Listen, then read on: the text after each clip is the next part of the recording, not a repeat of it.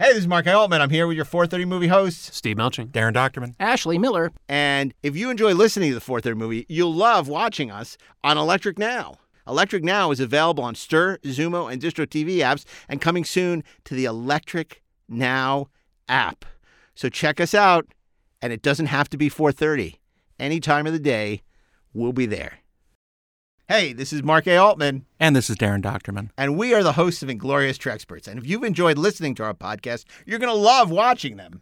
R- will they? I hope so. Well, I- we enjoy watching the show. Do you? You like watching yourself? Well, okay, no, I'm, Me, not I'm so lying. much. I'm but I think the audience will. I hope they will because uh, you know the enjoyment that we get uh, doing the audio portion is doubled when we're doing the video portion as well. Because a picture is worth a thousand words. Oh, And when you, these are, you know, 24 frames a second. So right. that's a lot of pictures. That's a lot of pictures. So. Okay, check us out on Stir, Xumo, Distro TV, and coming soon to the Electric Now app. Watch us every day on Electric Now. Hey, this is Mark A. Altman from Inglorious Treksperts in the 430 movie. And if you're a James Bond fan, you want to pick up my new book, Nobody Does It Better The Complete Uncensored Oral History of James Bond and Spy Mania. It's a hefty tome, and it's available now wherever you purchase books, audiobooks, and digital. Check it out, and I will renew your license to kill personally.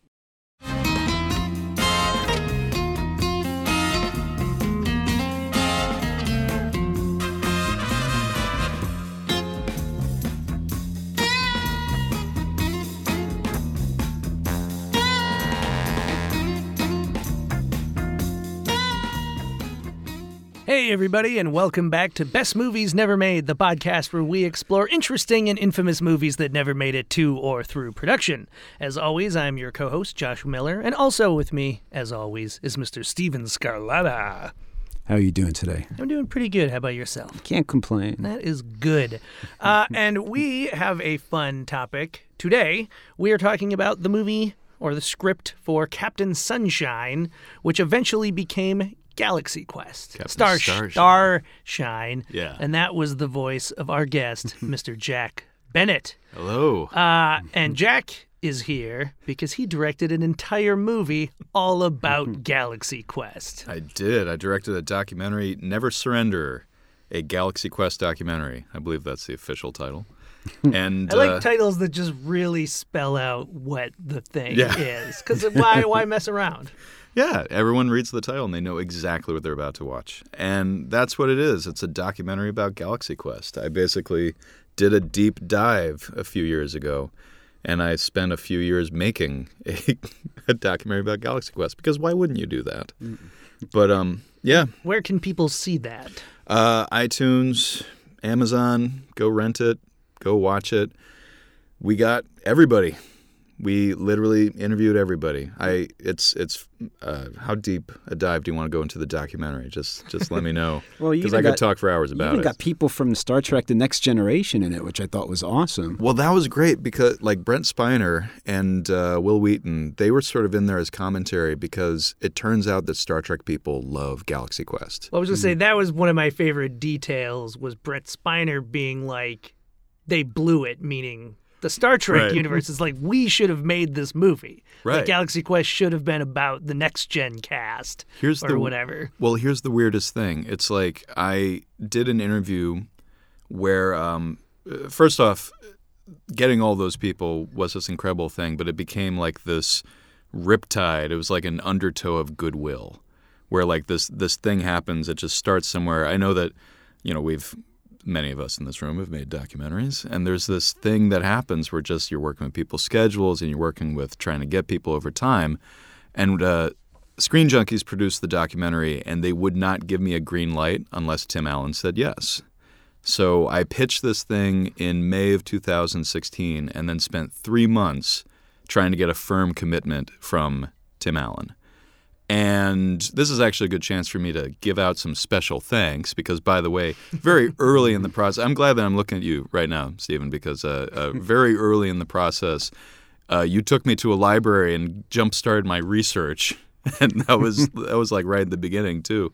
And uh, I don't think you're thanked in the credits, but thank you. Oh no, pr- I love that place, and I believe I took Josh That's what I there. was as- gonna I, tell, I take everybody there because it's my favorite place. Do you in the want to tell people the name of it? I don't even remember. It's that place he took me. Uh, It's a cinema library on La Cienega, and I can't even pronounce the woman's name because you know how I destroy names. But um, I do all my. You'll always see me there at a table all day researching because I just love that place. But yeah, I did. I brought Jack there. Yeah, and I just Yeah. I, that's my favorite thing to do is take people there to show them around. Some of the stills in the documentary that are periodicals came directly from going to that library for that visit and just right there asking to print some stuff out. But also a big thank you to Amanda Fuller, who is a friend of mine and who I have worked with before. And Amanda plays Tim's daughter on Last Man Standing. And when I knew that I was going to do this and they were interested in me doing this, like I, I said to her, like, can you help me get Tim Allen? And she did. She told his people, this guy's cool. You're going to be in good hands. He genuinely loves this movie. And after three months of trying to get the $20 million guy to say yes, I had a firm commitment from Tim Allen, and he was going to do the documentary. And it's like, you have a green light. So now it's I have a doc. so the very next person I called up was Dean Parisot, the director of Galaxy Quest. I thought he was the second most important. Dean probably did it so that Tim wouldn't say he directed the movie. And then Bob Bob Gordon, the screenwriter, probably did it so Tim wouldn't say that that uh, he wrote the movie and improvised everything. But the very first interview that I conducted on that was Dean Parisot and Robert Gordon. And then they had such a good time and we all hit it off so incredibly and they were so gobsmacked that someone would make I don't mean in a good way. They were like, "Why are you making this documentary? Like what is what is there?" But he uh, Dean in particular just started telling people this guy's this guy's legit. You should talk to this guy. And because of that effort, I got Debra Zane, the casting director. And if you know the cast of Galaxy Quest, that's a huge hero to that production. And she got us Enrico Colantoni. She got us Rainn Wilson, who has never talked about Galaxy Quest. This was this was my 2016, basically. She got us Missi Pyle. She got us all these people, and um, and then you know Dean sort of validated us. He validated us to people like Tony Shalhoub and and Chill Mitchell and and um, at one point it was like, is Sam Rockwell going to do this? Like Sam Rockwell's the guy who's gone the furthest, I'd say, of everyone in the cast. And uh, Dean vouched for us with Sam too. And uh, Screen Junkies wanted me to interview a guy named Scott Mantz, who's a giant Trekkie and a great guy and like a genuine fan. And he was so enamored of us making Galaxy Quest documentary. He was like, "Have you? Is there anybody you can't get? You know, have you reached out to Sigourney Weaver yet?" And we are like, "We haven't. She has eight agents. We don't know where to start." Yeah. And Scott's like, I, I know exactly who to talk to. I'll get you Sigourney Weaver. So it's like Scott, just because he was, he, we hadn't even interviewed him yet. You know, he was just jazzed about, yeah, yeah, no, I'll get you Sigourney Weaver. And he totally gets us Sigourney Weaver. And she says yes. So this, this net of goodwill just goes through all these people because they all love Galaxy Quest so much. And they all have such fond memories of each other. And they all bonded so hard. Dean was actually uh, he told me this is uncommon that people who made a movie together are this close and this close knit. The one person I couldn't get and I couldn't even find was David Howard, who is credited as screenwriter with and Robert who Gordon. wrote Captain Starshine, which we are talking about momentarily. Exactly. Like it's this whole thing where like everybody did it, and it's funny because um, Tim Allen was the first person to say yes, and then of course he was the last person to be interviewed out of the the people that made Galaxy Quest. For the most part, there were a few few stragglers we got to later, but um, Tim Allen, you know, being the guy, you have to book him eight months in advance essentially. But we got all these people, and they all talked about the experience of making this movie. They all talked about how brilliant the script is. And it's like I couldn't even find David Howard, one of the two credited screenwriters. I even called a guy who's a professor, I think at USC, and I was like, Your name's David Howard. Would you happen to be the writer of Galaxy Quest? And he writes back, I'm not. People ask me about it all the time. That's awesome you're making a documentary. I love that movie. Have you since figured out where he is? yeah, I think he's in Utah. He just doesn't want to be contacted. Well, that it's an interesting thing because it all it all kind of leads into this. It it became uh, pretty clear talking to the producers of Galaxy Quest and also Robert Gordon that what we know and love as Galaxy Quest comes after Captain Starshine, and that Captain Starshine is David Howard's contribution, basically. Like, this is, he wrote a spec script that was optioned by Mark Johnson studio, this, this brilliant, uh, his company, rather. And uh, this brilliant producer who now you see his company name on Breaking Bad and Better Call Saul, and you know he's produced all the Barry Levinson movies, all that stuff.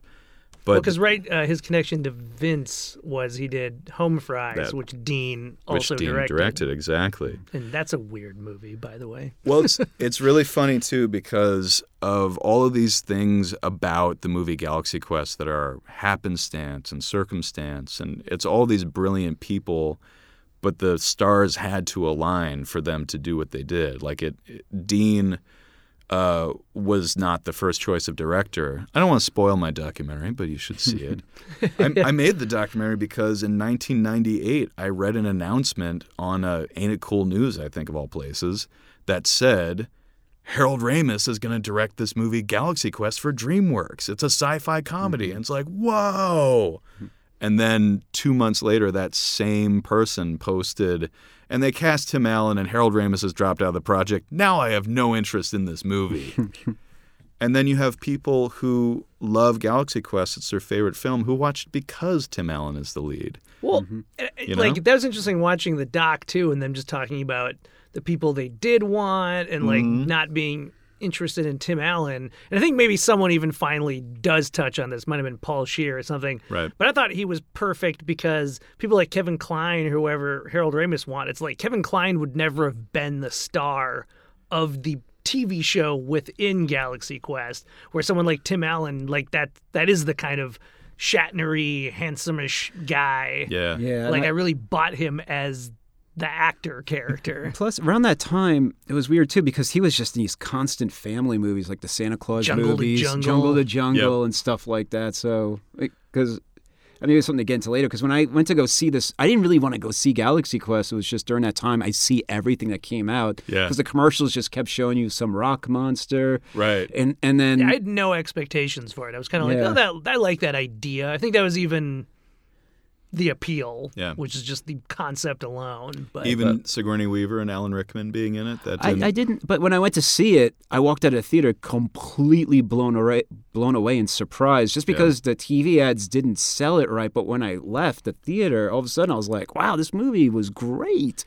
And Well, I- it was and also was- Yeah. It's funny now. I mean, it, it- now just the compression of time as you get older. But I remember at that time, at that age, it, to me, it felt like it was almost a weird Sigourney Weaver kind of comeback. right. Like it mm-hmm. had been a while since she'd been making this type of movie. Yeah, and, and Alan Rickman had done Dogma, and then he did This was Galaxy after Quest. Dogma? I think it's within a year of each other. It's No, I think you're right. Yeah. It came out Christmas '99, and I saw it because I needed to get out of my family's house. so me and my best friend from high school went and saw it together and said, "Eh, whatever, it's funny." But even at the time, I remember that the trailers had "Is there air? You don't know" from Sam Rockwell. I'm like. That's the kid from Box of Moonlight and um, and uh, Safe Men. That's the guy from Safe Men, right? You know, it's like there was this thing. Maybe I think Safe Men had come out by then, but it was this thing of like I loved indie film. I loved Big Night, mm-hmm. and Tony Shalhoub is in the movie, and it's like, well, okay, this is I'm just I mean, we're- he was, oh, it's the guy from Wings. the guy from Wings, right? the but- ambiguously foreign guy from Wings. I think they were never happy with their trailer. They, they say this very explicitly. They were never happy with their trailer. They're never happy with their poster. And I think that it was a movie that, if you were somebody like me who kind of was trying to connect the dots of like, what am I watching? Like, it was intriguing to someone like me, but it's a hard sell of a movie. It's like Ghostbusters is an easy sell now because we've all seen the movie and it's brilliant.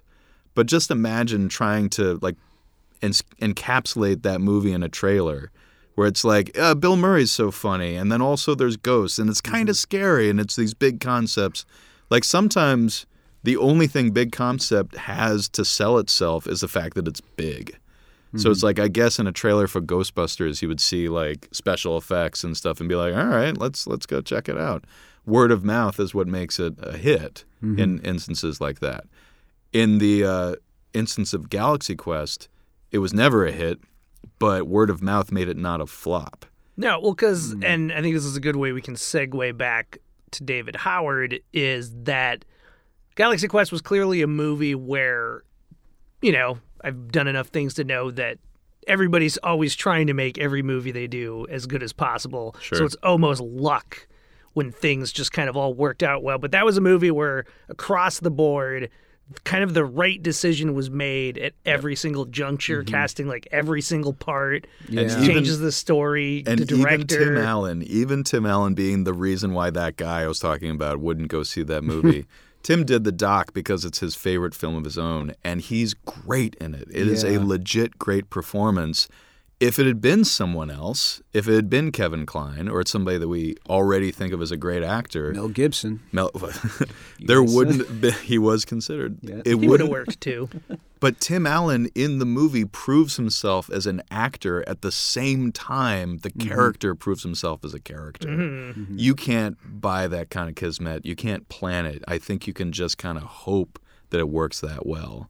Yeah, I don't want to sp- spoil your, your doc. I mean, but if you're into movie docs, I highly recommend this. It's a n- it's a really cool, casual. I think it'll make you- you you- like Tim Allen more. Yeah, it'll make you like Yeah. the movie more, Tim Allen more. It's a great documentary, and there's a great scene in the documentary. I might, I'm not going to try to go too much in it, but it deals with Alan Al, Rickman and Tim Allen, Yes. and this one dramatic scene where Spielberg showed up, and that's that was like one of my favorite scenes of your documentary. So Yeah. it, it was uh, it was really terrific, man. E- Even Dean was like, I can't tell that story. And then later he was like, nah, it's too good. Leave it.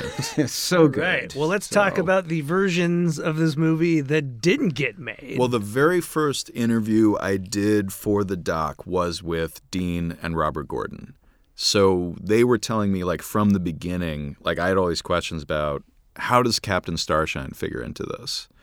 And it became clear from the beginning that the producers said to Bob, to Bob Gordon, yeah, don't don't read it. We just want the premise. And David Howard, it's it's interesting because again, it's a spec script and he has co-writer credit on it. But you guys have read the entire script, correct? I'm. Uh, Yeah. I mean, I'm. I'm curious. One hundred percent, he should get co-story credit. Of course, because yeah. it's his concept. I don't understand how we got co-screenplay credit though, and I think the audience will under feel the same once we get into the script itself. But Let's get do into you it. know? oh, why- I know. Oh, well, let's save it to the end. Let's We'll- save it we'll- to we'll the leave- end. We'll loop back around. this is where things begin. Um, well, first thing, I guess not to get ahead of ourselves, but just kind of reactions to the script. One big, huge difference from this versus Galaxy Quest is Galaxy Quest is very clearly a Star Trek, not parody, but you know, it, Yeah. it's pulling from Star Trek. This I feel like is pulling from like Flash Gordon. That actually, yeah, I was trying to figure it out. I was like, sort of like Star Wars, sort of like Legend of Zelda. and I'm not really sure what the show within the film is meant to evoke because they don't Right. show as much of it as we see of the show in Galaxy Quest. Oh, that's that's a good point. I felt like it paced. It felt like a '70s sci-fi movie to me. This script, to be honest, Yeah. that was the way well, that's I because I, was think it's going it. Yeah. for Buck the kind of- Rogers. well, also just like that kind of John Carter of Mars, where it's it's an alien planet, but it's more about it's not about being in outer space. It's about being this Earthling who gets Yeah. flung. Uh, because like another key difference in this is that the idea that he is not Captain Starshine, which is the name of the the character within the the show, they like realize that. Like he's like, no, I'm not that guy. I'm an actor, and they're basically like, oh, oops. Right. But then the movie progresses. Like that one is really all set up. yeah, So that was like an interesting thing that Bob Gordon did. yeah. Uh, it was just the idea that they have to like live out their parts. Well, and also It's Bob. not just a setup. Yeah, the thing that's brilliant, and apparently Galaxy Quest is also Bob's title, so it's like Star Trek Galaxy Quest. You know, it's a pretty pretty easy equation. But again, I mean, I mean, even the title, Captain Starshine, I think it's going for the Flash Gordon, Right, like right. kind of you could see the because lightning the bolt bad guy in the, this is basically they would even describe him looking. He looks like Ming the Merciless from Flash Gordon. He's bald Yeah, with like pointy ears and like a weird goatee. I didn't put it together, but you're absolutely right. But it's still clearly Star Trek. Like his his inspiration, as stated, you can actually see David Howard talk on uh, the special features of uh, the Blu-ray and the DVD. They found it, but that was years and years ago. So um, basically, his inspiration was he had gone to see something, and there was some trailer, I think, narrated by Leonard Nimoy. And David Howard said, Boy, wouldn't it suck to just be Spock your whole life? And it actually started with that idea of like, wouldn't it suck to be Spock? And then if you read the script, spoilers for Captain Starshine, the movie that was never made, Spock's kind of the bad guy. But he's also not really Spock. He's just the second banana character actor. And if you read it, you can't really draw an analog to Leonard Nimoy and William Shatner. You can certainly draw an analog to William Shatner with the main character, but you can't really draw an analog from Leonard Nimoy to the the villainous. Well, let- let's get into it, and then Let's we do can. it. Yeah. Let's do it. So this begins uh, with our hero, who would become the Tim Allen character, and this his name is Richard Schuyler, and we join him while he is performing a monologue from Julius Caesar, uh, auditioning to be in. I'm forgetting if it's a stage version or a film version, but he's auditioning for it. And there's like a Broadway. pres- Broadway, and there's a prestigious director that he's trying to impress. Uh, and then after this, we meet uh, his like best friend slash manager Milton, Yeah. and we kind of get a sense of who he is. Is that he was the star of the Starshine Chronicles TV show, and we see that um, this famous stage director. He's talking to his like assistant or whatever, and he's like, "Oh, he's such a good actor, but we can't cast him because he's just Captain." Starshine. So I guess that's the the Howard was talking about the idea of being Spock, where you're you're pigeonholed. It's funny though, because by the time he was writing this, uh, Leonard Nimoy had directed Three Yep. Men and a Little Baby, which was the highest grossing movie of that year. I think he was doing okay. He had already written "I am not Spock" and, Um, and "I am, Spock. He'd, he'd come around on it and been like, you know what? Maybe just being famous wasn't so bad.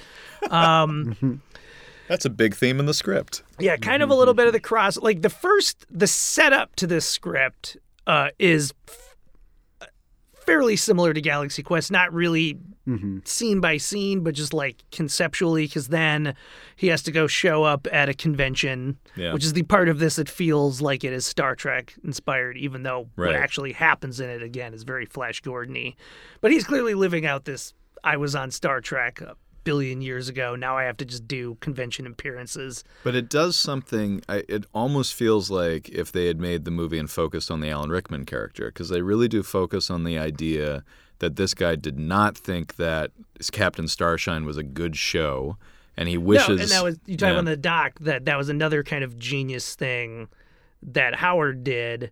Uh, that Gordon Bob Gordon did. Yeah, yeah. Um, was the idea that uh, what's the Galaxy Quest character's name? Now you just keep hearing Uh, Richard it's Schuyler. Jason Nesmith is the Jason. actor, and uh, uh, Peter Ta- uh, Well, Quincy, Jason has- Quincy Peter Taggart, Captain Quincy Peter Taggart. but James, the idea that like he loved this was like the highlight of his life was when he was right. on Galaxy Quest, where and that really influences the tone of the entire movie. So similarly, this one has a different tone, Yeah. uh, which is maybe more what you would expect. The idea that Richard Schuyler considers himself a real actor, Yeah. who much much more like uh, um, why uh, uh, uh, Picard. What, why am I forgetting his real name? oh, oh, Patrick Stewart. Patrick Patrick Stewart. Stewart. Why he was reluctant to do it at first was because Yeah. he's like, I'm this Shakespearean stage actor. Yeah. I don't know if I want to be one of these Star Trek guys. but anyway, we're at the convention. We meet. Uh, uh, really, the only other character from the Starshine Chronicles is a guy, Vincent Ortiz, who played. I guess kind of the Alan Rickman part Yeah. on the Starshine Chronicles, where he was like a second banana Yeah. who was maybe the pilot. I'm trying to, but now he's like this snobby author who's really obsessed with like kind of cryptozoological Yeah. UFO outer space nonsense. and is rocking a new look, New bald look. and a sinister. New look. Remember that? Um, It's it's much more that Shatner thing of like Shatner wishing that he could get away from you know being Kirk and and have people focus on T.J. Hooker. No, I mean Yeah. like it, you know. Rescue 911. Yeah, Shatner was a Shakespearean actor. You know, he was a guy who's was who was treading the boards and doing that kind of stuff. Yeah, what I think is interesting about this draft compared to what the next writer does is something that's brought up in your documentary is that they auditioned a lot of writers, and each writer was trying to was kind of approaching it like Captain Starshine, where he hated being a captain, and all the other writers that were auditioning were like, I. They were going for the same thing. He hates being this captain, and then the guy who got the gig, Yeah. he was the only one that says no. He loved being a captain. He loved this, and that's you know. And then you can kind of see that love throughout the rest of the script, and it kind of Well, comes. it's his def- it's his uh, one sort of redeeming quality, really. Which is what makes the whole movie work. yeah. Yeah, Um, and oh, cool because I'd like because by him loving being the captain, then it means the story is about him, like becoming like better friends with his co-stars, which Right. as fits in the movie is kind of a, a more I don't want to say heartwarming, but there's there's more to it that that's his arc by the end. Whereas Yeah. this, uh, nothing wrong with it. It's just that his arc is Richard kind of coming to terms with like him finally being like a hero, or I don't know. Now he likes being recognized as Captain Starshine. Yeah, that that is the well. Well, we'll we'll get there. We're jumping around, you guys. we are jumping. All right, so he's at the convention. He has to talk in front of the crowd. He's grumpy about it. Uh, much like in Galaxy Quest, we meet two guys who he assumes are dressed up as aliens, but they are Yeah. really aliens. They are Cardox and Shiz. Um, but unlike in Galaxy Quest, they aren't really behaving super comically weird. Their English is just fine. Yeah. Uh, They just have pointy ears. Uh, we much again like Galaxy Quest, we have him back at home being kind of like drunk and grumpy. Yeah. Sees his own TV show on TV. He gets an answering machine message from Carolyn, who is his ex-wife, that she is going to have to drop off their dog uh, for semi-complicated reasons. We think it's going to be the baby. They set it up. I actually thought that was kind of clever. We we set it up that it's going to be the baby. You have to watch. You have to take the baby this weekend, and then the door opens, and she's holding a poodle.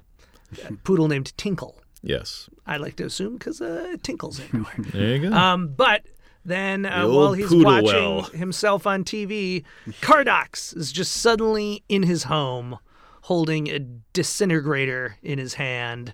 Um, and I have a little scene here for uh, Jack and I to read. Hmm. Jack will be Richard Skylar. I will be playing the role of Cardox. uh, interior Richard's hallway night. Richard turns back and walks into his study. Captain Starshine. Richard looks dumbfounded. There, across the room from him, stands Cardox. How in the hell did you? Perhaps I have not explained myself clearly. All right, that's it. I've tried to be nice. I'm calling the police.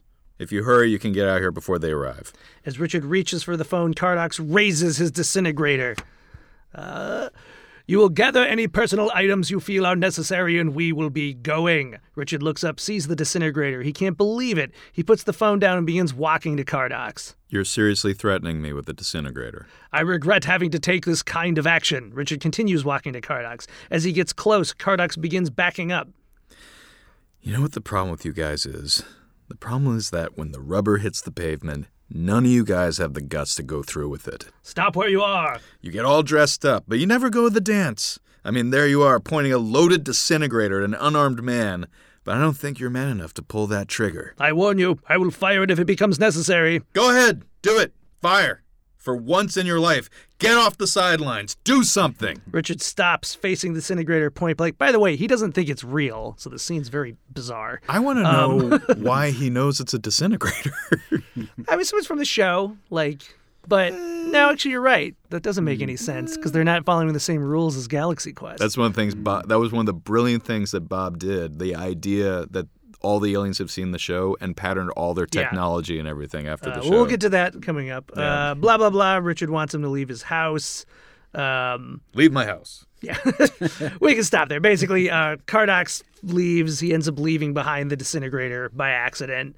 Right. Um, But yeah, so it, it's interesting. Like this is really where I'd say the scripts start diverging, and it just becomes more dramatic. The differences from here on out. Oh, especially with the only character in this is Richard has a an agent, Milton. yeah, yeah. So the the whole crew thing is completely removed from this draft. So there is no other crew. It's just Richard Yeah. on the mission only in this script. So that's another brilliant thing um, Yeah. Gordon did is like introducing a whole crew and it, again it added more with a family thing. Which is and- why, again, I think ultimately, even though he may have in his brain been thinking he was doing Star Trek, Yeah. It's like Flash Gordon or like John Carter of Mars or Hmm, uh, uh. Adam Strange, like that. Those are all just about one guy going to an alien world, and all the characters are the aliens on that world, which is what we see here. And I was thinking of the Buck Rogers TV show because I, I remember growing up with that and you know the bitty bitty bitty and all yeah. that stuff. But it, it's you know when I say Bob, I'm talking about Robert Gordon. Bob is such a he's such a genuine Star Trek fan, and he's one of those people that I think loves Star Trek and can also deconstruct it and and think about it in, in those terms of like, wait, why is it like this? Why is it always like this? And he's just got that kind of brain. So I think Gordon really filters the entire concept through the Star Trek filter. Because he even says in the doc that the quote, uh, it was an open writing assignment. And he read the, the log line was, What if aliens thought that William Shatner was real? And it's funny because I know that that has to be the real log line that some assistant wrote Sure. up. What if aliens thought that William Shatner was real? It's like, oh, what a concept that Shatner would be uh, real. But but the the thing that Bob says is that he didn't even read this. He was just sort of going off of what he thought, and he, you know, he just took the premise and, and blew it out the way he thought. So the similarities are really interesting because then it becomes, first off, is it executives saying, "Oh, why not?" You know, giving them suggestions. Even they've read the which script. I'm sure there's a little bit of, but then it's also like web kind of lateral evolution, whatever it's Yeah. called, where like two different species of animals Right. from two different continents kind of develop in similar ways because their environments were similar. It's the Yeah. same thing. I think there's just basic. If he's William Shatner, you're imagining, oh, he's going to conventions, like the SNL sketch, Yeah. Get a classic life. one of yeah, exactly. Yeah, I was I was impressed because I read Captain Starshine before I watched your documentary, Mm. and then when I watched your documentary and they said that he didn't read it, I was blown away at how similar like these op- the scenes with him in his house to Yeah. Tim in his house Well, are. and the same thing I read because I knew I knew that there was a controversy about them having to share Right. writing credit. Reaching this, I was like, well, I don't know. This is like a little similar, and really starting like now in the script, they just suddenly become. Yeah. Well, here, let's let's progress forward. Mm-hmm. Uh, Caroline comes by, drops off Tinkle, the baby. She delivers what seems like it's supposed to be part of his thematic arc, but I don't really know if it is. But it's you know what, Richard. Your problem is Richard. You never realized how how much you have, which I guess is kind of at the end because he embraces being. Whatever. Uh, Maybe one bit I that's the really like in this. this Huh. that um, Milton comes over and well, here, let's read the scene. Uh, Where we start? Uh, I highlighted your. We start with your line. Uh, no one in this town considers me an actor. So this okay. Richard talking with Milton about his career. No one in this town considers me an actor. I'm a joke, an action figure, a living, breathing spaceman. Richard, would you? I'll admit I didn't know what voice was going to come out when I started that. I surprised even myself. Richard, would you would you take just one minute and look at your life? You're rich. You're famous. You're on the cover of Alien Outpost. What more could you want? I want to get out of this spacesuit, Milton. I'm tired of being saluted by aliens. You had a three episode deal on SeaQuest. There was no spacesuits. I was playing opposite a fiberglass dolphin for hell's sake. Rich, you're an actor. What do you expect? I expect to act, Milton. I want I want to touch people's souls. I want to speak words that change lives. I want to make people feel things they never knew were inside them. This is a very sincere, or there is a very sincere pause. well, there were tears in my eyes when you rescued that dolphin. That's pretty funny. Milton, would you listen to yourself? Do you think, don't you think you're exaggerating a little? Oh, you think so? Did you know last night an alien phased right into my living room? You're not serious. He pulled a disintegrator on me and pleaded with me to save his planet. You're kidding. Richard picks up the disintegrator from the table where he left it. No, I'm not kidding, Milton. This is my life. I'm trapped in this house, surrounded by lunatics in purple tights. Tinkle comes into the room and begins barking at Richard's agitated state. Look at this. It's not even the right color. You'd think if he's going to break into a man's house, he'd at least have the decency to. Irritated, the barking Richard points the disintegrator at Tinkle. He absently presses a button as he finishes the speech, and a brilliant blue light flashes from the weapon. Tinkle vanishes. Richard and Milton stand dumbfounded for a moment, their mouths agape as they look at the vanished dog. Oh dear. I just disintegrated Tinkle. This does bring up the point, though, because at this moment you still think it's Light Galaxy Quest, where they're using technology from Captain Starshine. Yeah. But this is the only instance where there's any kind of overlap. Yeah. Uh, Poor dog. It doesn't even come back. It actually gets disintegrated. Well, I was waiting for it to come back, but it never does. doesn't come back immediately. no. No.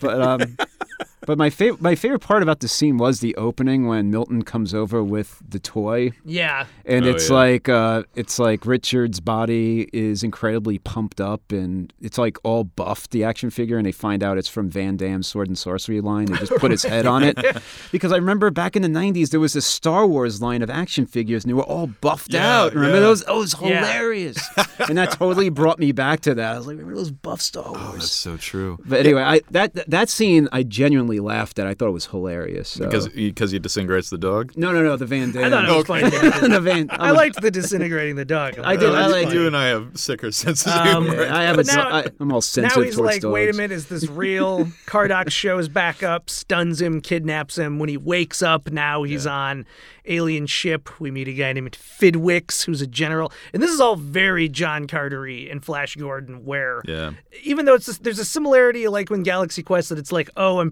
find myself in this kind of political face-off between these two alien races. But this is way more about like kings and emperors and like Yeah. ground battles. Yeah. Um, Which I guess you could accuse Star Wars of being that way, but it's you know it's Well, I fantasy. mean- it's not sci-fi. We all know the story behind Star Wars, right? Was that George Lucas wanted was it Buck Rogers or Flash Gordon? that One he or the wanted? other. I think but he it's wanted to make one of those, yeah. couldn't get the rights, and he's like, oh, oh, wait. Flash Gordon, you want Yeah, to and he's like, oh, maybe I'll just make up my own thing and become a billionaire. so, well, you know, it's also in the script. They keep you mentioned the Van Damme thing. They he keeps bringing in these references to real people and real things, Mm-hmm. and then he does that classic thing that um, he does it a lot. That classic screenwriter thing of like, oh, you're gonna go see, you know, Alex Scarlata, and he's like, who's that? Alex Scarlata, the biggest director in Broadway history. Like that thing where Oh, you yeah. have these fictional characters that are their fame is emphasized. It's like it's like that Simpsons joke where it's like Drederick Tatum, the guy who is as uh, uh, rich as Mike Tyson and looks exactly like him. You know, like that. yeah, you're right because that's in, he in the opening. He's he's auditioning for a very like uh, prestigious director. Yeah. yeah, and then they keep bringing him up like we're supposed to know him. Yeah, And then they bring up the company, the company that's so huge, and the president of the company that's so huge, all this stuff. And then he mixes in Patrick Stewart is mentioned. So and Jean Claude Van Damme, obviously, but it's like Star Trek is clearly a show within the Captain Starshine universe. ah, there you go. They're not trying to substitute.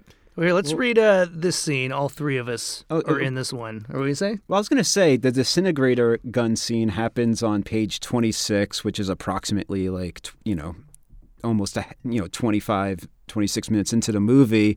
And what's interesting is in Galaxy Quest, at this point of the movie, the rest of the crew already gets beamed up to the alien Right. ship.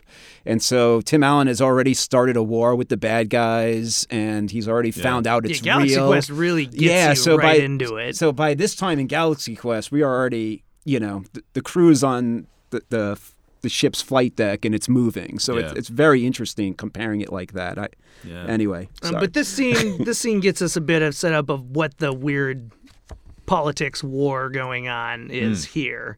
Uh, so a screen comes on, like it's like a TV in this spaceship that he's in.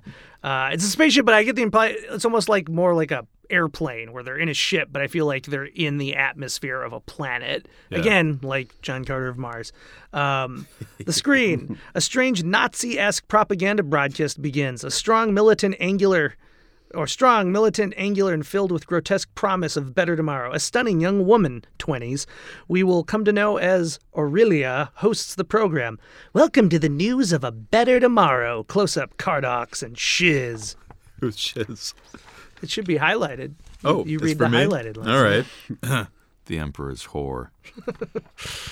Uh, Kardak subtly looks at Shiz. He says nothing, but we can tell the remark stings.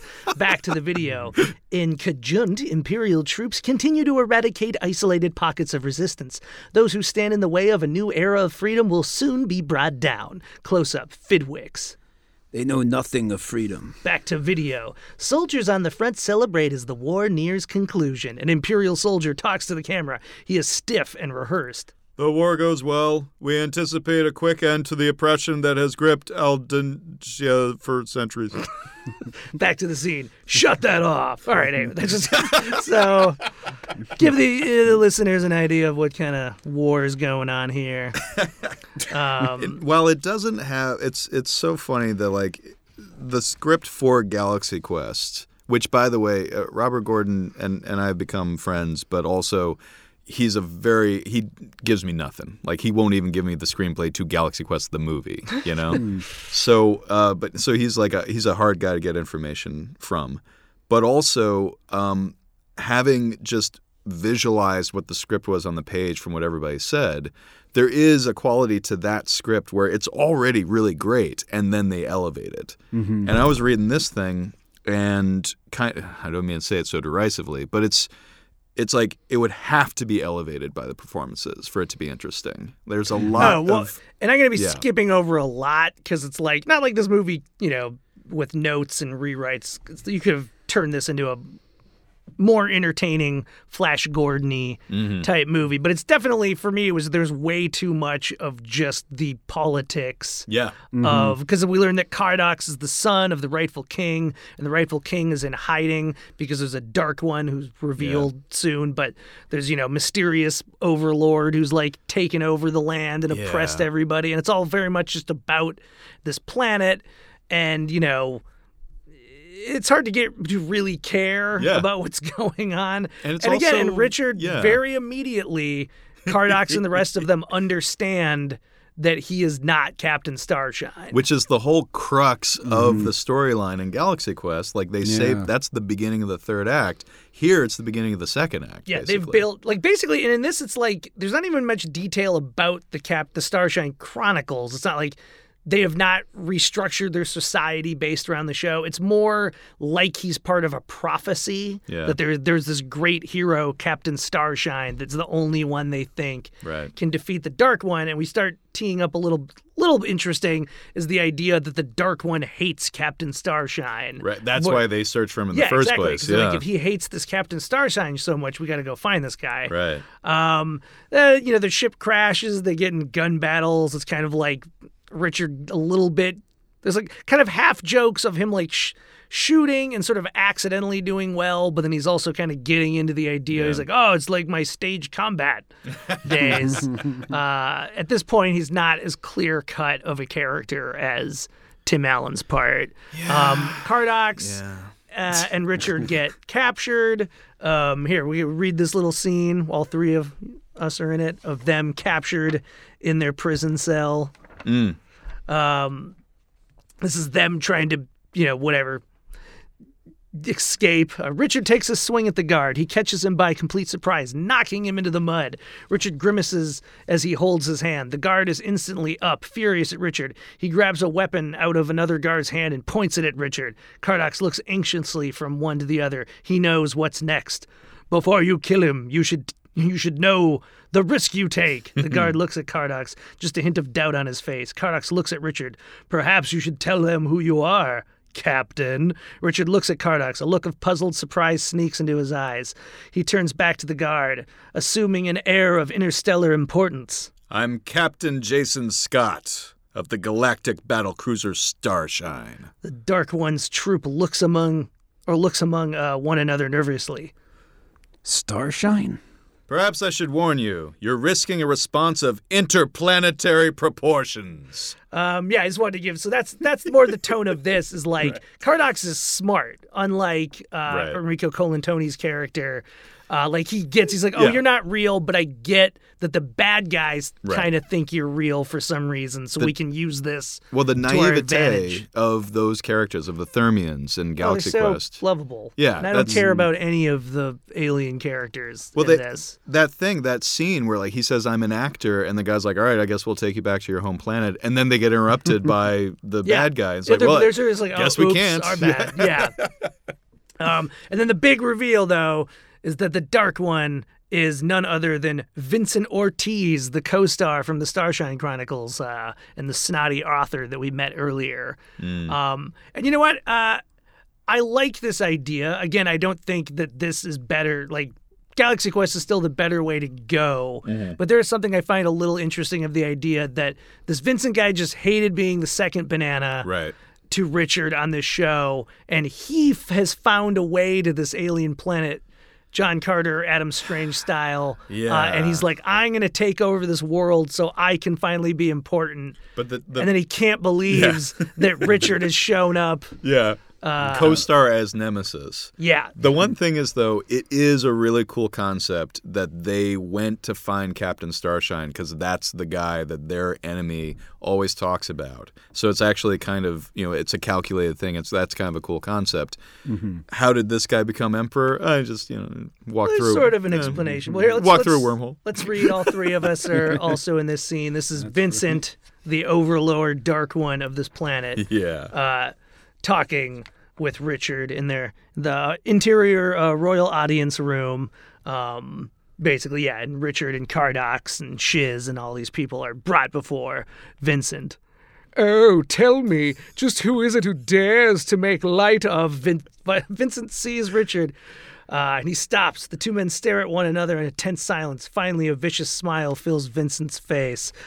Richard, what brings you to this little corner of the galaxy? Hello, Vincent. I'm Vincent stops, completely at a loss for words. So surprised to see you here. I'm surprised to be here. Make yourself comfortable. Armand, take these gentlemen's coats. You must tell uh, you must tell cook we're having guests for supper. Vincent gestures to a pair of chairs next to the throne. Armand looks at Vincent, not sure what he sees. Uh, Vincent picks up on it. Uh, did you hear me, Armand? Yes, Your Imperial Majesty. Armand bows slightly in accent. Thank you, Armand. Armand? His name's really Wasul. But I ask you, is that any kind of name for a royal secretary? I see. Vincent leans back in his throne. He picks up the toy iguana and pets it uh, casually, you know, like a cat. uh, so tell me, Richard, how are you keeping yourself busy these days? A mini series, perhaps? A pilot for cable? Oh, you know, a little of this, a little of that. I read Mark Antony for Alex Mason the other day. Vincent is impressed despite himself. Alex Mason? You mean the Alex Mason of Broadway? Is there another one? Well, that's fascinating casting. Who's playing Caesar? Bob Denver. that's Gilligan from Gilligan's Island for people who don't know. There's talk of a Starshine feature. There is. I'm surprised no one's contacted you. They're talking to everyone, even the Wagons. Vincent's eyes blaze as he clutches the iguana. Karnak squeezes Richard's arm. You don't know what you're doing? Of course, that might be difficult here, even for an agent. Vincent throws his head back and laughs, gesturing with the iguana. Well, to be honest, it would be lovely to be in front of the camera again. I did enjoy it so. Yes, you always did manage to get yourself into the scene, didn't you? In a sudden fit of anger, Vincent's grip on the toy iguana tightens. He shakes it violently at Richard, almost squeezing the life out of the beast, who lets out a tiny yet mournful yelp. I only did what was necessary to define my character, Richard! A pause. Vincent looks down at the lifeless creature slumped in his hand, then stares furiously at Richard. Look what you made me do, Richard! I nearly killed little Benito. let's stop there. So, so I don't know. I kind of like the Vincent character. Like I, I, I see the less successful narratively, but that there you could do something with this. I think is what I'm getting at. Yeah, but there is a there's a quality to, and it, it sounds like I'm just defending Galaxy Quest and putting down this script, but what it really is is that what Galaxy Quest does so brilliantly as a movie is take the uncommon choice constantly, mm-hmm. but also at the end of the day, the the heroic, the realization of what it means to be a hero in Galaxy Quest is you stand up for the bully for the bullied basically. You stand up against the bullies and you don't just go in it for yourself. You know you actually back up all the rhetoric with action. And there's this uncomfortable like we're already punching down kind of quality to it's like the guy the guy's the second banana already and he's lived in the shadow of this guy the whole time and it's like taking that and exaggerating it to the most villainous qualities of it. Like to mm-hmm. me and then also there's a little bit of homophobic stuff in there that i feel like there was a little little little the suggestion that this pretentious actor guy is so full of shit. And it's like it allows for i guess the richard character to be like oh i'm you know i'm not as full of shit as that guy. Yeah, you know? But mm-hmm. but there's like there's something to it where it's like easy targets guys you know? It's like having having this guy be this you know flamboyant hammy actor who always wished that he was the star and then he becomes the villain of the the emperor of the he's waging an intergalactic war because he didn't get enough respect as an actor you know now that i say it out loud it sounds more plausible that an actor would would be that Well, again, like I, uh, I, I feel this is more of just the kind of what you expect I see, version yeah, of the yeah. idea. Whereas again, that was the genius of Galaxy Quest was they went a little bit more upbeat. Uh, but again, kind of breezing through some big points here. sure Uh, we learn of and then eventually meet a character named Dr. Quay, who is how Vincent got here. When Vincent was writing some book about sciency stuff, they were like out in the desert, and Dr. Quay basically created a rift through time and space. There's all this stuff with Fidwix, like still outside the castle, like trying to get to where the king is. Armand, Vincent's like number two, we learn is like kind of the power behind the throne is really evil. Uh, Aurelia, who was the woman on the news broadcast and is like the princess of Mars, basically, was supposed to marry Cardox and is like kind of only pretending to like Vincent. So she's sort of like a spy on the inside. all of that stuff is all this left field stuff that we don't really care about, but it is kind of interesting that no, there was a real villain and this actor guy just kind of thinks that he's the emperor. Like that Yeah. was that was interesting. Uh, and so he's a little bit more of a, a buffoon.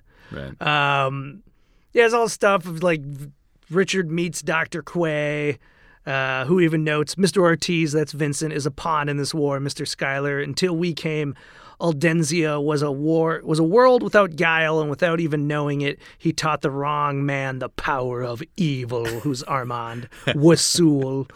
Um, Lots of tortury chamber stuff. That- Vincent wants to find out where the real king is. And again, this is the part where you're like, I get that. Like Tropic Thunder, I thought did this very well, where it's Yeah, like our guys are trapped in a movie setting, so that kind of Mm-hmm. needs to play itself out. But like, very little. We didn't get to see a lot Yeah. of that part in Tropic Thunder. It was more about our characters, what was going on with them. Yeah. This is like we really get bogged down with the like alien war and Yeah. Mm-hmm. rightful king and all this stuff, and Richard's just kind of like bouncing around with what's happening, slowly learning Well, and then uh, it, to it- be a hero. it keeps going back and forth because sometimes he seems really into it and really adept, and then the very next scene he's like, I don't know what I'm doing, and it just kind of keeps going back and forth.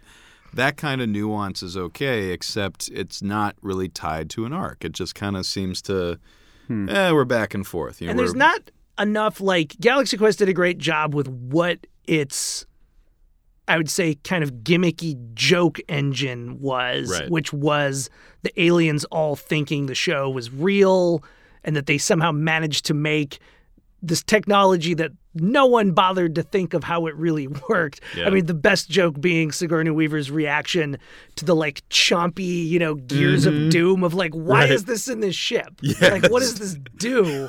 why would you put this here? whoever Um, wrote this should die. But this doesn't really have that, and they only touch on it here and there, there's like a scene where Richard needs to rally some good guy troops. Once he gets Yeah. out of the castle, finds the real king, Yeah. and he's with all their guys. It takes forever to get yeah, to. It feels and so like Yeah. he, his rallying cry is he's kind of like recycling bits Mm-hmm. from like the Godfather, Julius Caesar that we heard earlier. Mm-hmm. Yeah. He's having part that I thought very weird was he's doing like a call and response thing where he's you know like well, one for all and all for one, and then it devolves into the Bugs Bunny theme song. You know the bum ba da Yeah, bum yeah. ba da Yeah, it bum kind ba of, uh, bum bum bum. That part actually made me laugh. And I like the idea that the suggestion that the rousing speech to get the troops going, you kind of do need an actor. You know, like like Patton kind of needed to be a good actor to give that speech. Well, and that's the thing is like it's there, and Yeah. with like a rewrite, they could have fleshed it out For more. sure. Like if I was hired to rewrite this and couldn't completely change the story, that's one of the things is the idea that he's an actor have that like turn out to be handy well, more it's, it- so. it, it's straight out of the actor's nightmare, where the guy's on stage and he doesn't know what his lines are, so he just starts saying what he can remember from Shakespeare and ends up saying the Pledge of Allegiance. and so in here, I like that the the big rousing speech ends up with a call and response, and he just goes "boom shakalaka" as like yeah, the last that's the final thing, the last line. um, I did. I, I did. S- There was one scene, a couple scenes back that actually shocked me. Was when Si- Shiv dies. Yeah. Like um, oh, and Armand like murders him and gives his head. Uh, serves his head on a platter Yeah. during dinner. Like I was actually shocked by that. Vi- like because that's when I was like, what is the tone of this movie? well, it- It felt like then it was like, is this like one of those depression porn '90s, like in the company of men sci-fi movies? Like, where's the humor? Is it black going- comedy? Like, what's the Yeah, humor with this not scene? quite It's black bizarre. enough. sci-fi. It's like what's the Yeah. segment just- from Heavy Metal, John Yeah. Candy's segment, where Yeah, he's the little kid who Oh. becomes like Oh, basically He-Man and a Yeah. sexy swords and oh, I, for- sorcery. I forgot the, his name in that. Yes, but I, mean, I feel like because I feel like uh, the like princess in this probably would have been kind of Princess of Marzi. Yeah. and she would have had some sort of Frank Vin, friend, uh, Frazetta kind of yeah. middle bikini look. But uh, nobody, Yeah. nobody really has any character to him. That's why except Shiv, Vincent. Vincent's except Vincent and Richard, Yeah. like Shiv dying is shocking because it's like, oh, that. I guess they killed the other person. yeah, exactly. You know? it was just bizarre. Yeah. There's a funny scene when like they, you know, our good guys storm the castle. They're like winning, and it's like everything's like blowing up. Right. And Vincent's just kind of like having a existential meltdown, and he's like holding his sword, like it's like an Oscar, and he's just like, Mm. "I'd like to thank the members of the Academy for their remarkable good taste and perception in recognizing this performance." Um, It's a little Khan in Yeah. that moment. He doesn't say from Hell's Heart I stab but to what you were saying earlier, though, as far as like punching down, Mm. um, well, actually, this comes after. Let's just read this other. I think this is the last thing we have to read. Um, group scene here, uh, which is Richard kind of trying to. Tr- we're we're starting mid scene here, but it's Richard kind of trying to trick Vincent. We start off with your line, Richard. Oh yeah, because he just said Vincent just said literally, "I want your life." Yeah. So I'll pull some strings. I'll get you some work. Wonderful. Maybe I can be your cosmic show. Oh, that's more angry. Oh, wonderful. Maybe I can be your cosmic chauffeur again. No, no. Oh yeah, he was the pilot. Okay. Yeah. No, no, no. We'll work together. I'll get us a buddy picture. Vincent hesitates. It's tempting. A, a buddy picture? Sure. You and me, a pair of mismatched detectives fighting crime against all odds. A buddy picture? You're a tormented genius, and I'm just trying to get to retirement. Who's the funny one? You! I'll be the dull one. Romantic lead? You! You! We'll get. Uh, who do you want? Uh, Sharon Stone? Uma Thurman? Whom, whomever. Michelle Pfeiffer. Absolutely. You want Michelle? Milton had lunch with her last week. We need a good villain. Gary Busey. Trite. Oh, okay. Uh, Jack Nicholson. Let's not forget the budget, shall we? All right, then. Uh, Jeremy Irons. Ooh, I like that. I think is available. He can be nasty. He can be downright cruel. The door suddenly opens. There stands Ula in a sexy little evening dress. Oh, I'm sorry. I Vincent spins around facing her. Ula sees his burned face. She screams, get blown up in the explosion earlier. Yeah. Um, Uh, Vincent looks at her, then glances in the mirror. His burned face shines in the mirror across the room. Quick, get help, run! Ula quickly steps back and pulls the door shut from outside. You almost had me believing, Richard. Um, but what I was going to say before, when you're talking about punching down, is then when they start fighting after this, they get in like a Basil Rathbone, Errol Flynn, you know, two actors sword fighting. Yeah. Uh, but then Richard at some point is like, "You're a second banana, and you'll always be a second banana," Yeah. which is kind of like, "Know your role, guy. like, how yeah. dare you want to be the star?" And Richard's go-to insult is you need to get therapy. He does he uses it a lot. Now obviously Vincent does need therapy, Sure. but it's that whole- you know Most people need therapy, though, so. that sounds like a therapist talk. Uh, but whatever, you know, he pushes Vincent in a pit, and Vin's eaten by a thing called the Folstats or something monster that was vaguely established earlier. Right. Uh, they give Richard the disintegrator back and reveal that it can like regrow Tinkle. So you were wrong, Steve. Tinkle Oh, he does come, come back. But then but you then know he what he kills it again Yes. instantly. but then he but kills it again instantly, being like, "I can bring it back." I'll bring it back later. Later. What if the battery runs out? But yeah, then the happy ending is they get Quay, Dr. Quay, and Vincent go back, or and Richard go back to Earth. Dr. Quay is going to destroy the rift making technology. Uh, Richard gets on a bus to ride back to like LA, and there's a little girl who's like, Are you Captain Sti- Shine? And he's like, As a matter of fact, little lady, I am.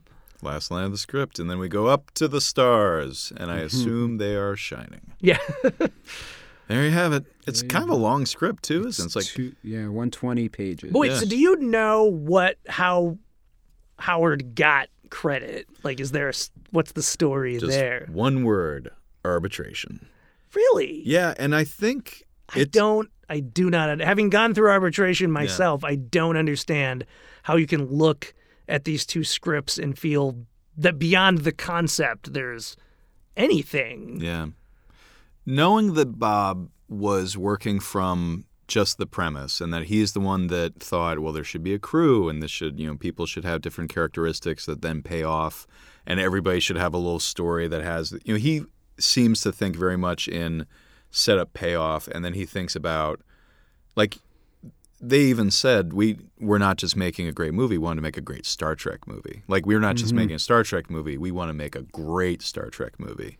And like that thing at the end with the magnetic mines, you know, that's like straight Oh, out of yeah, it's like straight out of Hunt for October, you know? It's Well, like and everything is And, uh, and like we were talking about earlier, that that the arc of Galaxy Quest is these people who don't maybe don't necessarily all get along, yeah. Getting along. Like it's like whereas. This kind of has a more negative idea where it's like these two guys who never liked each other, Yep. and Richard's big victor is he finally gets to murder him, and re- like so. And also the best thing about like the thing about Galaxy Quest that a lot of people are pointing to now as being so prescient. You have the Trekkie nerdy characters, and then by the end they're absolutely essential. Their uh-huh. their obsessive fandom is what saves the day. Well, we don't have a ton of time left, but Steve, you may or both you guys can chime in, maybe talk a little bit about how this became. We went from this to Galaxy Quest, and So- kind of the stops in between. The Harold Ramis one being the Oh, for sure. the big one. You know, well, one thing I found was interesting is that Tim Allen said that when he was up for this role, he was also up for Bicentennial Man. Yeah, he said something about how him and Robin Williams were both being considered at the same time. Basically, it's you make that list of stars, and I saw a list for the casting of Galaxy Quest, and Robin Williams was at the very top. Oh, And wow. Mark Johnson produced, like I said, he produced all the Barry Levinson movies, so he produced Toys. So, uh, and Charles Newirth also, who uh, was a major factor in Galaxy Quest, like that. They probably had a great experience working with Robin Williams. Imagine Robin Williams as the the lead in Galaxy Quest, and of course Harold Ramis was more interested in people like Kevin, Klein, Kline, Kline. and then Alec Baldwin when mm-hmm. Kevin Kline turned it down. Baldwin would have been good too. Well, and that was at a time like '99. He wasn't known for comedy yet, even though he yeah. he'd been doing great SNL. I mean, Canteen Boy. Let us not forget. And that was the motivation. that was Ramis's motivation. Oh, yeah. But also, I guess he had done like recently. He'd done like The Juror, and I guess he was now starting to play character parts, like in Outside Providence, you know, things like that. In '99, he wasn't. He was like a fading star in Yeah. the eyes of the studio. I can see why the studio wasn't into it. and Tim Allen was Money in the Bank. But it's it's that thing where um, like Tim Allen is coming at it from the angle he's coming at it. He's, uh, you know, I've referred to him before as the $20 million guy. As brilliant as he is in that movie, he's a franchise and he's somebody that's thinking about his brand.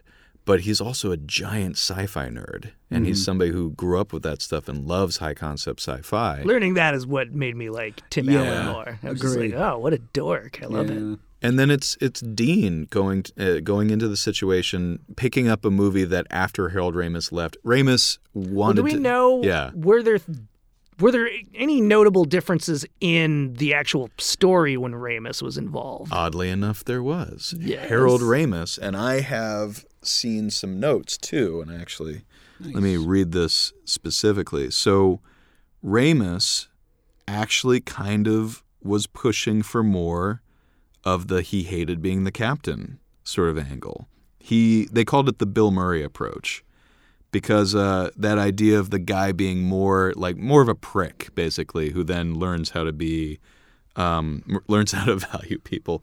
Groundhog Day, you know, like he starts out at this as this guy who's very self-interested and turns into a guy who actually, you know, makes the world a better place and helps the people. You would actually him. think wouldn't have worked with that in a, just a purely practical sense is I think it would have been harder to get into the story as fast as they did. Hmm. And the it- fact yeah. that Tim, because they do a clever thing where even though it doesn't make any sense, it's like in watching the movie, there's like five minutes that pass in between them all turning down his offer to go into space and then deciding Mm-hmm. to do it. Yeah. But because in that like five minutes time we've left, it's like he's somehow learned everything he needs to Right, know. right. So he like pops in the room and he's like, "This is great, guys, you came." And it's kind of Yeah, like yeah. he now there's like a, a lot of agency to his character because he's like, "Come on, guys, let's." Yeah. Get into this, but if he was just grumpy and complaining the whole time, I would have had more of the pacing of Captain Starshine. And he's the enthusiast in that situation. He's the guy who clearly doesn't have a lot in his life to hang on to. He's he loves the adulation, but you know he's in the bathroom when people come in and start talking shit about him, just like William Shatner. That's apparently taken directly from a William Shatner experience. That's funny. Wait, were you going to read something there? I am. This is Harold Ramis's note. Make the captain's turn slower. Doesn't want to be the hero. More debauched. Give him the big, okay, we'll stay decision. And that's completely different from guys, you got to do this thing with me. They're you know they're they're termites, they're Dalmatians, you know that that whole scene where he tries to get the crew into it. And then they only pursue it because they say, "Oh, do you really think he was talking about a job?" Like this Yeah. this idea it sends up show business much better too. Like Galaxy Quest sends up that idea of working actors trying to make a few bucks by going to conventions and all that kind of stuff. So there's the sci-fi is better and the the Mm-hmm. humanity, the the satire of show business I'm is curious also what the better. movie would have been like with Ramis because I obviously love Harold Ramis, but the movies he was making around this time are Evolution? dazzled. Yeah, Evolution. Uh, Evolution that was? Ivan Reitman. No, no, Was that I, was I'm sorry. Yeah, I, got yeah. conf- I found one note. It's in an Cin- honest mistake. I'm sorry. I found one note in Cinefantastique. It said um, Harold had his own ideas about what he wanted the picture to look like. The way the script was initially written, it took place not in the present day, but in some uns- uns- uh, unspecified period. Yeah. Probably the late 60s. Harold insisted that everything, the sets, the costumes, be a purpose, purposely dark and vague. When Dean came on board, he switched the time period to the late 70s, the early 80s, and then finally it became the beginning of the new millennium. And now the sets are more modern and more brightly lit and more technical. That makes sense because that was actually part of the production. They hired Linda DeScenna, this this uh, production designer, this extraordinary production designer, who um, has worked on all these great movies, you know, Blade Runner and Buckaroo Banzai and Back to the Future 2. And like she she can do sci-fi, and she'd been doing all the DreamWorks movies like Mouse Hunt and stuff like that. And she was hired by Ramis and designed sets that looked like 1960s Star Trek, basically. The stuff that looks like cheap cardboard and everything's being, you know, clearly this is not a Teflon coated spaceship. And then uh, when Dean came on, whether it was Dean's decision or not, eventually it became we're having the spaceship look more like Buck Rogers, look more like sleek, like actually have it look like a photoreal uh, spaceship. And it's funny. There's an idea. I don't think this was a Ramis idea. I think there was a uh, this was a Bob Gordon, Dean Parisot idea, where they wanted to have the spaceship just be a facade over an organic thing. so you would go up to the panel on the wall, the steel shiny panel, and pull it up, and then there's just this gross fleshy Goo, mass, yeah. just like oh god, you know that kind of thing. So that's like an abandoned idea that you know at some point in this movie's first it's pre-production with Harold Ramis, and then it's this very compressed pre-production with Dean Parisot. It's the kind of premise you can throw all kinds of ideas at. Yeah. And there's a producer named Elizabeth Cantillon who's another one of the absolute heroes of this story. It's like, you know, Elizabeth Cantillon, Dean Parisot, Debbie Zane, these are all heroes who made the movie that we know and love and, and brought in those elements that we always talk about as being the great elements. And they, Elizabeth talks about what a great script it was and how she kept the course of protecting the script and protecting what was great about it.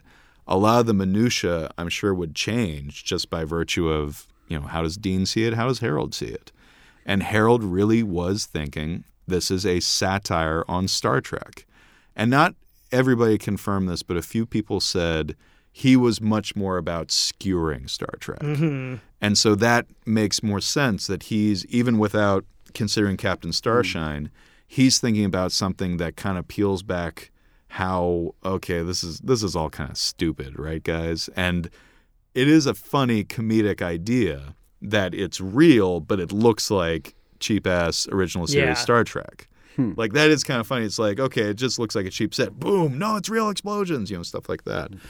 But the sincerity and the celebratory quality of what they actually do in Galaxy Quest, the final version. the, the movie's so charming. I mean, the fact that the like nerd kids get Yep. to help save the day at the end and all that, and the the great joke of like, it's all real. I knew it. well, and then that's the thing is that Sigourney Weaver told us that there was a good 40 pages before they go into space in in the version they did a table read for.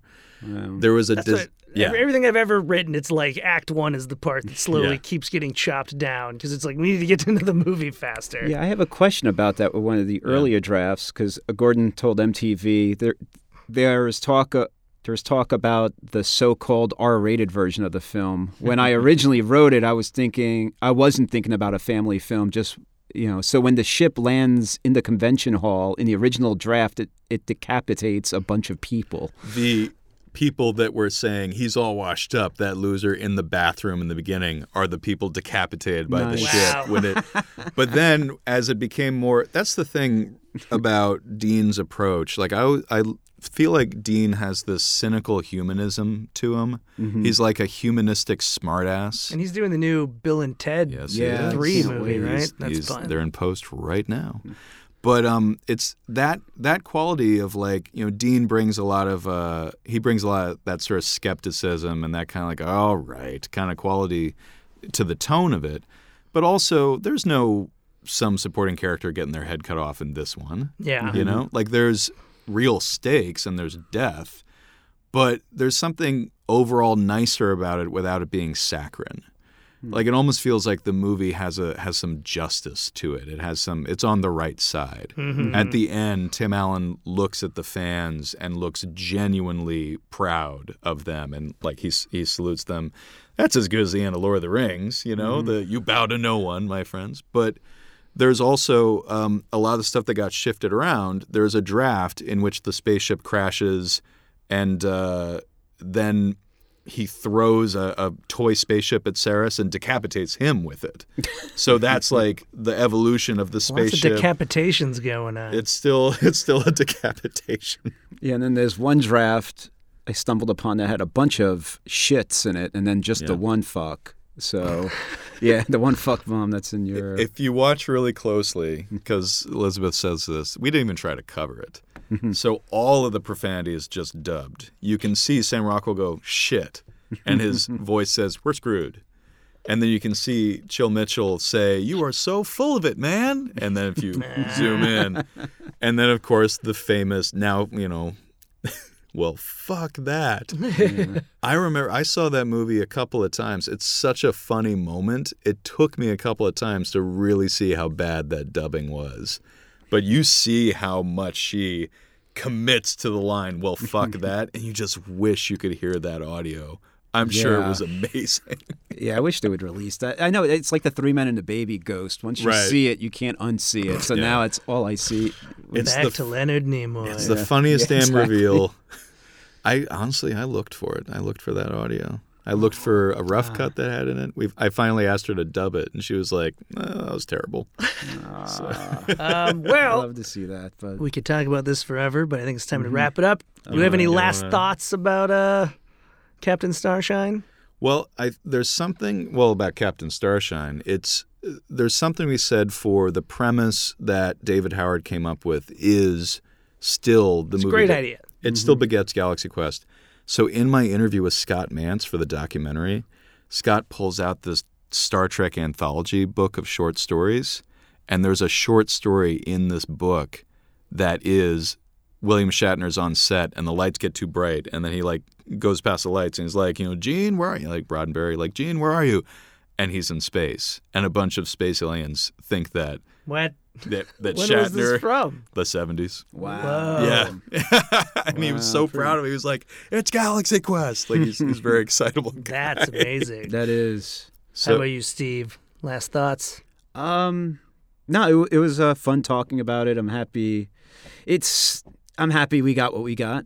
Yeah. So that's what I could say, and I'm happy they they got that director, even though he only made one movie. That was a great gamble, and he really, yeah, it, it was a great. St- Your doc's a great story, and would reading- you want to see it continue? what? Would you want to see more? Do you hope they they make the Paul Scheer Amazon series or anything? Um, it's it's it's tough. I mean, I, would- I would. I, I always want to see more. But They're not you're- gonna get you're- I don't want to back, ruin your or is that doc, but your your doc touches on a couple things Yeah. about that. That's tough now. Because Bob wrote the pilot, like the Uh-huh. initial pilot. I think the movie, the the version of the documentary that that uh, got released, actually kind of fudges this a little bit. But it's Okay. the Bob wrote a pilot that really hinged on the relationship between Tim Allen and Alan Rickman's characters, and oh. and then his it was his sudden shocking passing, and then they just couldn't do that version of it. And, and I That's think part of why I'm like, I don't know about doing Yeah. more. It's but- tough. But All right. I would love to see all those people back, though. Of course. yeah. And where can people see your doc again? Uh, they can see it on Amazon. They can see it on iTunes. It's Never Surrender, a Galaxy Quest documentary. And where can people find you? I'm on Twitter as that Jack Bennett. Uh, I just started doing Instagram stuff as Know the Real Guy, N O the Real Guy on uh, on Instagram. I'll do something on Instagram eventually. I don't know. We'll Uh, figure it out. And speaking of docs, Steve, you have something Oh yeah, I just to wanted. hype. Oh no, I just wanted to lead people to our. I'm doing a doc on movie novelizations, and you can follow us. We post tons of picture. We post a picture every day of a movie novelization. Um, Tide underscore in the word in underscore again film. tied in film on Twitter and on Instagram. If you want to follow us, if you're into movie novelizations. Uh, and you can find our Best Movies Never Made on Instagram uh, and on Twitter at Never Made Film. Um, if you are a fan of this podcast, you may want to check out Electric Surge's other podcasts, like the 430 Movie, every Friday, in which a group of writers and producers curate fantasy theme weeks of classic movies. And of course, Inglorious Treksperts, uh, who probably would hopefully like this episode if you are Trekkie. Um, and that is a podcast for Star Trek fans with a life, is how they like to hype themselves. And that is available every Saturday wherever you listen to podcasts. We want to give a special thanks to Bill Ritter and everyone here at Electric Surge Network, including our producers, Dean Devlin and Mark A. Altman. So until next time, this is. Steven Scarlatta. And I am Josh Miller saying, we won't see you at the movies.